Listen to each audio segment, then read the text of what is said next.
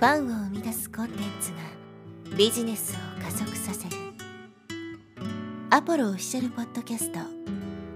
超ブログ思考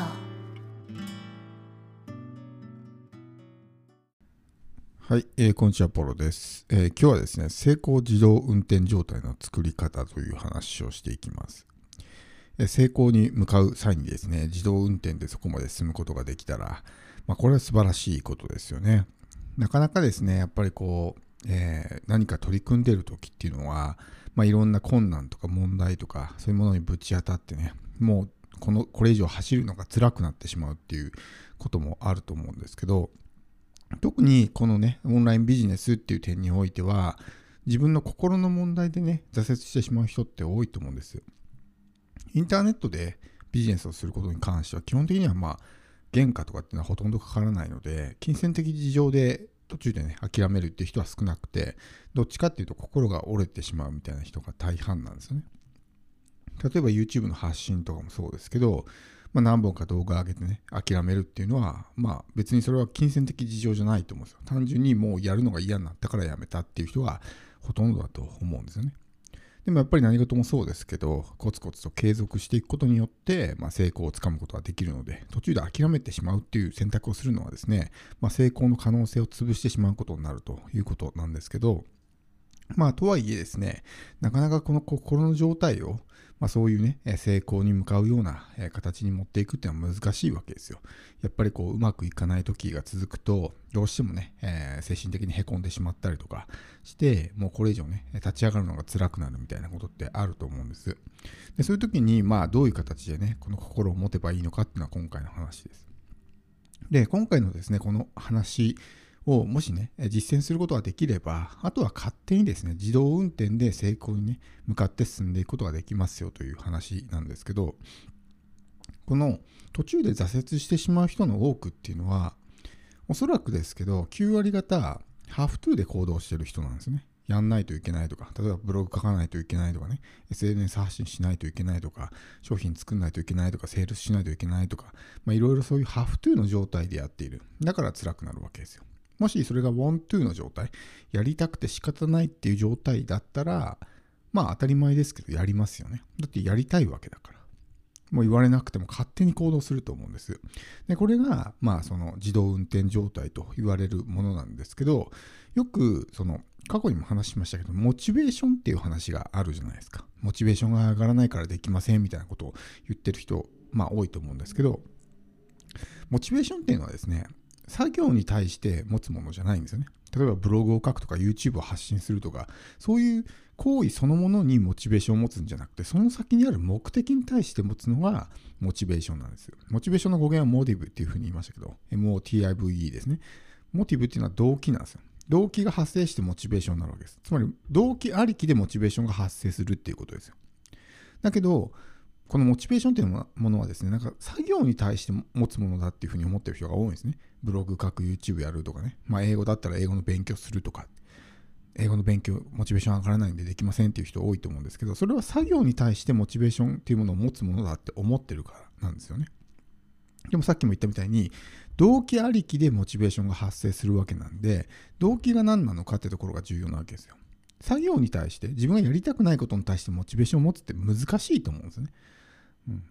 誰だってやりたくないですよ、そういうめんどくさいことは。だけど、その先にある動機がすごく強烈なもの、どうしても実現したいものだから、そういうやりたくないことも、まあ、自発的にできるようになるってことです。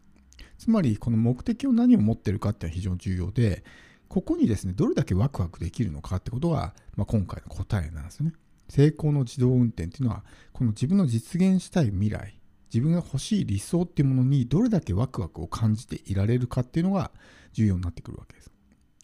どうしてもね、例えば自分が実現したい、えー、未来があって、それを考えるだけでワクワクしてくる。ってなると、まあ、行動せずにはいられないですよね。だってその結果が欲しいわけだから。欲しくてたまらないわけなんで、そうすると、もう、やらない方がむしろこう、うずうずするというかね、その結果に向かっていない自分に対してすごくストレスを感じると思うんですよ。まあ、そのコンフォートゾーンが変わると言ってもいいかもしれないんですけど、だってどうしても欲しい結果があって、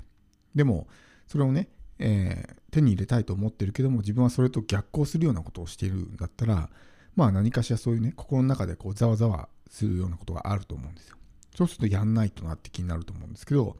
多くの人はこのワクワクをあまり意識できてないんじゃないかなっていうのを思うんですね。なんとなく漠然とこんな感じがいいかなぐらいの感じに感じているからあまりワクワクしないわけですね。特にそのお金に換算している人っていうのはこれがありがちで例えば月収100万欲しいとかっていうのはすごく漠然としてるんですね。お金そのものを手に入れて嬉しいっていう人は少なくてそのお金を使って何を実現できるのかってところに、まあ、本来の目的があるわけなんですけどこの月収100万欲しいみたいなしかもそれってすごくありきたりな目標じゃないですかみんな言ってるような目標多くの場合それって他人軸のね目標である可能性は高いわけですよ自分が本当に欲しいと思ってる結果ではなくて単純にね、えー、みんなが言ってるからとかねっていうので月収100万欲しいとかっていう風になるとあんまりワクワクしないわけですよ。自分が本当に欲しいと思ってないわけだから。ってなると、まあ、そんな作業に対してもね、えー、やる気を感じないとか、なんかもう、ちょっとうまくいかないことあったら簡単に諦めるとかね。でも自分はどうしてもこれが欲しいんだっていうものがあったら、頑張ると思うんですよ。結局そこの違いだと思うんですね。うまくいく人、うまくいかない人の違いっていうのは。簡単に諦める人っていうのは、そのワクワクを正しく理解できていない。自分が本当に欲しいものを分かっていないんだと思うんですよ。人間誰しもね、必ず何か理想っていうものを持ってると思うんですね。人それぞれ違う理想。だけど、その自分の理想が何なのかっていうのがよく分かってないから、まあ、他人の理想を借りてくるわけですよ。月収100万稼ぐとかね、なんか豪邸に住むとか、そういうようなものを、え、自分の理想だと思ってしまう。でも本当に自分はそこを理想だと思ってないからワクワクしないわけですよね。例えば僕の場合だと、もちろんお金もね、モチベーションの一つではあるんですけど、例えば人がやらないことに挑戦するとかっていうのはすごくワクワクするんですよね。例えば、えー、日本人マーケット以外のマーケットに挑戦するとか、そういうのってやってる人ってほとんどいないと思うんですけど、そういうところに挑戦するっていうこともすごくワクワクするわけなんで、それをイメージしてるだけですごく楽しくなってくるんですよ。そうすると日々の作業とかっていうのも、すごくね、えー、まあ、自発的にできるようになるし、だってそれに近づけるわけだから、やることによって。ってなると、そんなにこう苦痛感じなくね、やることができるようになるわけですね。でも、そこをね、ハフトゥーでなんかこう、まあ、仕事だからとりあえずやんないといけないな、みたいな感じになってしまう。まあ、サラリーマン思考ですよね。あの言われたことをただやるだけみたいな。自分の意思でやってるんじゃなくて、お金っていうモチベーションのために仕方なくやるみたいな。そういう発想でやってる人っていうのはなかなかうまくいかないわけですよね。なので、えー、この成功への自動運転っていうのを、えー、実現するためにはですね、この未来のワクワクっていうもの、自分の欲しい、自分にとって欲しい結果ですよ。他人の夢ではなく、自分の夢っていうものをしっかりと理解して、そこを常にイメージし続ける必要があるわけですね。これが、えー、その